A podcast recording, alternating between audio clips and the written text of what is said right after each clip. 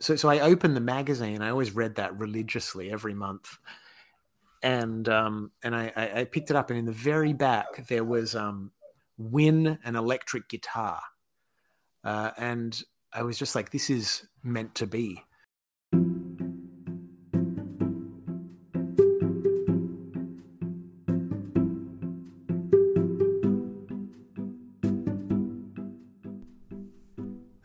I'm Mike Hipple, and welcome to another episode of Lived Through That, the companion podcast to my book where I look at influential musicians from the 90s and where they are today. On this podcast, we'll dig deeper into a pivotal moment in the life of one of the artists I feature in the book.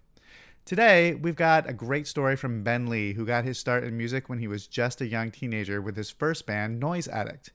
He went on to record as a solo artist who's always looking forward, trying to expand his musical horizons.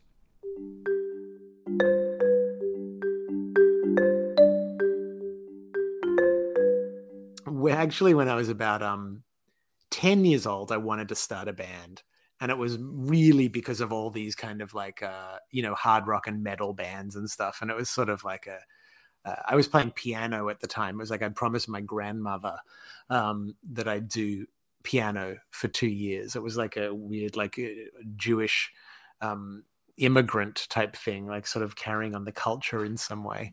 And um, and uh, so so so I was learning piano, um, but I, you know I really wanted to have a band, and um, it, it, all felt kind of unreachable. Um, and then this one guy I know, uh, this one guy I knew, Josh, um, Josh Pers- uh, Josh Zolden at the time. He became Josh Persky. His uh, his older brother had a drum kit um, so I, I, I thought, oh yeah, he, he could be the drummer. But but before that, even he had an electric guitar, and he was really into this guitar player called Tommy Emmanuel, who was um, like a flashy, like he's actually a really good guitar player, but he was sort of at the time like a bit like the Australian version of Joe Satriani, um, or something like that, or Steve Vai, you know, those types of guitar players that like are very flashy and everything.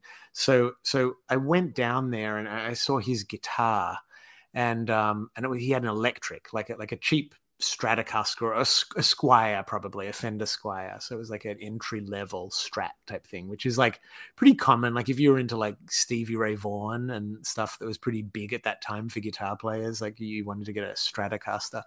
Um, but but when I I saw it, I felt so um I felt so sort of jealous. I remember feeling so jealous that he had a guitar, but I'd never wanted to play guitar before. So I thought it was more just like jealousy of the object. Um, and I, I'd forget about it. And I remember I went home that day and um, I got Smash Hits magazine, which uh, in Australia and in England, it was a bit like, I wonder what that was like the equivalent in America, like maybe like Teen Beat or something, but, but, but actually about pop stars, like not just about like cute bands. Smash Hits was sort of famously the band where um, both the guys in the Pet Shop Boys were reviewers in England, and they started the band the Pet Shop Boys because they were so they reviewed all these singles. They looked at each other one day and said, "We can do better than this," and they wrote West End Girls together and formed a band. Um, so it was sort of like it, it, actually was a magazine. It was like a teen pop magazine, but it took uh, it took pop music seriously, which was you know pretty cool. That's sort of more from the british model of like taking the charts seriously and all of that. And um and so they uh so so i opened the magazine. I always read that religiously every month. And um and i i picked it up and in the very back there was um win an electric guitar. Uh and i was just like this is meant to be because you know i i I always felt such intense jealousy earlier today of, of my friend's guitar. And um, and now I'm seeing I could actually win one, and this would like totally solve this problem for me. Um, so I was like, this this could also solve a problem because it's almost like I needed an exit strategy from the piano. You know what I mean? Like like I that was like a family commitment, but it's almost like when you um, it's like uh it's like when you tell your parents you're, you're going to be a collage artist and they say what's the fallback plan like you got to think these things through strategically you know how to deal with the fallout of these decisions and the piano was kind of like a big deal to my grandma and stuff so um so i was like oh this will be it i'll i'll win this guitar and then it'll be a very seamless strategy. It's almost like leaving a relationship when you like go, okay, I just get you'll get the next thing in place. So you can like someone who's cheating, you know, so you can like seamlessly transition. And um and I entered this um smash hits. It was just like a raffle basically. It was there was no there was no skill element to the competition. I just uh you just entered sent in a you know an envelope. Um and I, I waited and I, I, was sure I was going to win this guitar. Like I, I, kept, I fantasized about how it would be delivered, and I wondered if it would already be tuned because I knew you had to tune it, or if I'd have to take it somewhere. And I thought about how it would just be such a fun day when I showed up at home and just this box was there, or would I get a call first, and would they alert me that I was a winner, and that would be a very exciting moment, you know, and um, and and he didn't come, and I, I kept waiting, it didn't come. And it built up over uh, the course of a few months. And then i uh and then I, I said to myself you know i think i want to play the guitar. Like it took this massive um sequence of events that were so absurd it was almost easier for me to project externally that I was going to win a guitar in a total fantasy than it was to simply admit that I wanted to play the guitar. But that's what it took for me to admit it. And I found that that lesson has um, come through over and over again in my life that I'm pretty dense sometimes about realizing what I actually want, or, or not about realizing it, but about admitting it. And I have to sometimes create an incredibly elaborate scenario in my life in order to simply express a desire that it could have been done with sort of much more grace and dignity where I just to simply like man up and like own what I wanted. Um, and so, so anyway, so, so I started playing guitar and then that guy who had the guitar, his older brother had drums and a year later than that, uh, I saw Nirvana play and I was like, oh, this is what bands are. It's just like three friends standing on a stage. Like it's simple. And in that time i could sort of admit by that point like uh, this is what i wanted to do so i got but i got josh i still was very like machiavellian in a sense. I got josh to be the drummer because i knew his older brother had drums. I was like okay that solves that problem. Um, so so so you know it's just it's it's just weird how much like it's almost like scheming how much scheming and dreaming is involved in like the simple manifestation of like learning to play the guitar, starting a band, um, seemingly simple things that become much more complex because there's a kind of almost risk of maybe like societal disapproval or um, family disapproval or something. So, but in the end, I think art always wins. It, it fights its way into your life. If you are the kind of person who's going to end up making art. It's like you, it's kind of that you can run, but you can't hide from it.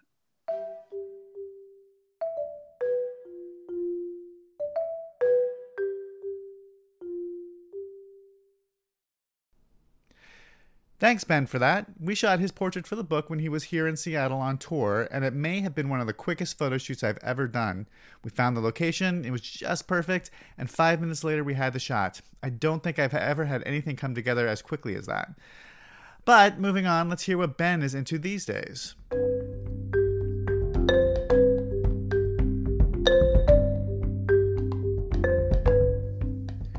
There's a web series by the documentary filmmaker Caveh Zahedi, and it's called The Show About the Show.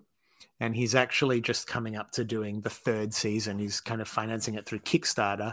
Um, but it's a fascinating concept. I mean, he's an amazing filmmaker that's very um, honest and very self just uh, like very transparent in his process. Um, all his films are about him and about his process, essentially.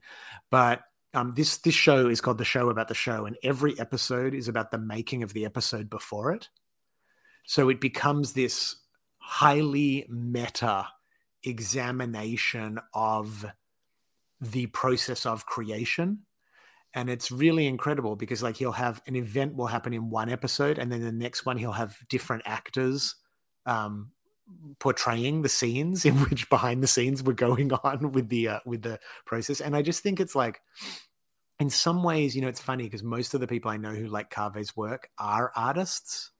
And i think in some ways he's so passionate about the process that um, it's most suited for people that have this kind of like fascination with creativity and how it works and how much how honest we should be and how you know so anyway i highly recommend it and that's um actually going to lead to my second um, recommendation, which is also something to do with Caveh. It's a podcast he's been doing this whole year called 365 Stories I Want to Tell You Before We Both Die.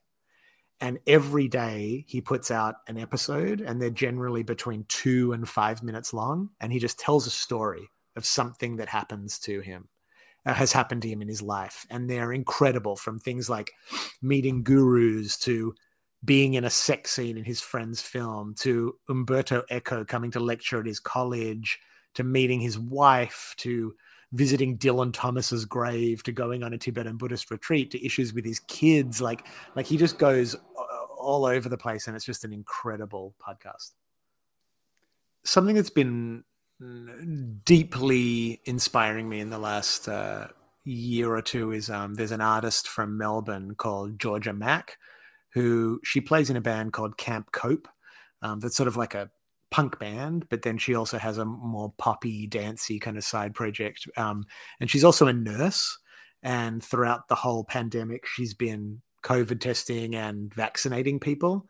And she's just kind of like, to me, because, you know, the generation I'm from, it's like there were so many rules about being a musician in a sense and I see someone like Georgia as being, it's almost like the way that streaming has changed the entire nature of being a fan. It's also changed the entire nature of being a musician. It's like before we had to have this tribal loyalty to one style of music. I think musicians had to do that and people had to build their careers that way. And now people build their lives and their careers in this dynamic way that is almost like building a playlist where they do a bit of this and they do a bit of that and, and they they put it together in some way that's just uniquely them and has never been expressed before and georgia's someone that both through her music and through her politics and through her life the way she's building her life I, i've been just really really inspired yeah i guess my my one of mine would be developing a more mature and kind of adult relationship to mind altering substances. Um, in some ways, I think that they're sort of like, you know, it's kind of like wasted on the young in a certain sense, in that in being in a, in order to grasp the proper uses of some of these things like psychedelics and even like weed and alcohol and stuff they almost require um, like i made a joke on twitter the other day. I said like psych uh, drugs should be outlawed for anyone that doesn't have children or a mortgage. Um, and not just in a way of like oh they need escapism and relief but more that like the gravity of what these tools can do and the harm they can do only becomes, I think, apparent for most people as you get older. So I think for me, one of the things that, you know, I always loved psychedelics. And I think as a kid or just as a younger person, I used to try and justify it using a lot of different frameworks, like I did, like ayahuasca in a Peruvian shaman's circle. And it all felt very like, you know, religious, or people get into microdosing or this or that, where they sort of like, they take on these um, institutional frameworks um, in order to justify their interest in something. Um, it's like people wanting to go to a like tantric classes in order to get laid. You know, like um, like they go, oh, let me find somewhere where it's socially acceptable to get involved in whatever I want to do. Um, and I think for me, like one of the things I've sort of realized as I've gotten older is like, wow, if I really boil it down to like the essence of my attraction to psychedelics, they're really fun. Like I find the experience really fun. And that's something that's taken me a long time to own up to. My last thing that has been like a big, I guess, awakening, like the last couple years, is finding my own relationship to political activism. Yeah, because my dad was in local politics, and like both my parents were pretty politically active. Um, it was one of the things that I almost viewed has like an element of like their generation's hypocrisy or something that they were politically active without being emotionally intelligent um, and that most of the people i knew who were like politically active their family lives were a little bit in chaos and it just seemed kind of like what's the point of like looking out for how other people are keeping their you know like st- strategies for making other people happy when your own home lives were like in disrepair somewhat. Um but as i've gotten older i felt it more as like a sense of duty as a citizen of uh, you know as one of the members of a species as a citizen of a planet that it's very important to be part of at whatever level you participate in to be part of an ongoing you know m- conversation that's been going on for thousands of years about what our values are and that the way those values evolve in our society is through dialogue argument debate but we have to display we have to let it be known what our values are, even as they change, because part of the way we each identify our feelings is by hearing other people talk and seeing what resonates with us and what doesn't. And if you don't stand up and be vocal about what your beliefs are, you kind of deny others the chance to to formulate their own opinions through hearing kind of a multitude of um, like shades of variety around certain issues. So, so you know, like in 2020, it became I just couldn't not be involved with getting Trump out, and I particularly I remember when the um just when the the response to the Black Lives Matter protests were really deeply troubling to me, and it was it's funny. I, I, lived through so many other travesties of in Trump's administration, but that hit in a way that I was like, I, I I'm just putting every ounce of energy into getting this guy out of office for the next. You know, I just uh, I just went for it. I felt really still looking back. Look, I understand that like capitalism is sort of inherently broken, and that the Democratic Party is you know equally susceptible to the influence of certain forces, you know, corporate forces and everything. Um, but nonetheless, it was like a bus going off the edge of a cliff, and we just had to radically try and turn that thing before it went flying off. And, and you know, I was proud to be part of that, and it's been interesting being in Australia, um, where there was a when there was a really um, it's been an interesting time because there was a it was a really idyllic place for the first half of the pandemic um, but then when Delta came, it went, you know, it was just, it, it out, the virus outsmarted the strategies that the government were using to keep it at bay for the original, you know, the original um, incarnation of it. So I've been getting more involved in just encouraging people to get vaccinated and to be not even to be to to blind like not to blindly accept, but to realize that like in this moment, the the best bet we have, from my perspective, is trusting scientists. Am I saying that science is never influenced by money or that it never makes mistakes? Of course not.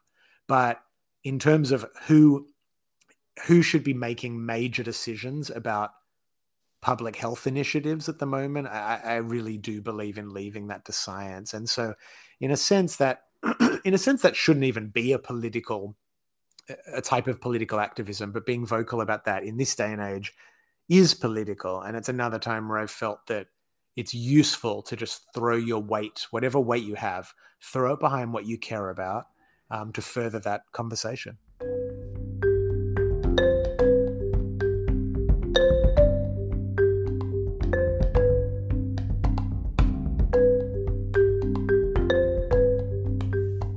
That's it for today's episode. Please be sure to also check out my book, Lived Through That, available everywhere now. You can find out more about what Ben is up to, as well as many other artists. Check out my website at www.hipphoto.com for a list of retailers, or just ask at your favorite local bookstore. That's hipphoto, H I P P H O T O.com. And if you like this show, please go subscribe and give us a five star rating and review. It really does help. We'll be taking a break next week for the Thanksgiving holiday, but we'll, we'll return the following Tuesday with more episodes. Thanks for listening, and we'll see you next time.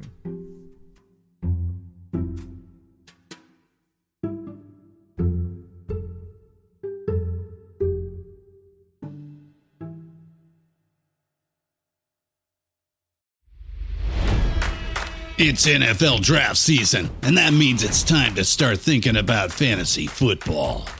FantasyPoints.com features industry leading experts and prognosticators using proprietary hand charted data to help you score more fantasy points. FantasyPoints.com is the place to go for whatever kind of fantasy football you play. Whether you play fantasy football, daily fantasy sports, or do a little bit of everything, Fantasy Points has the meticulously researched content to guide you to victory.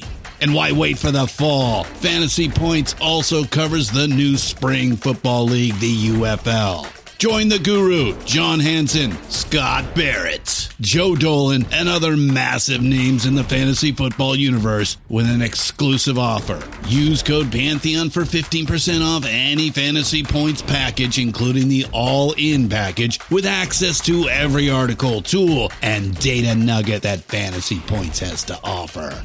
That's fantasypoints.com and code Pantheon for 15% off at Fantasy Points. Fantasypoints.com. Code Pantheon. Score more fantasy points.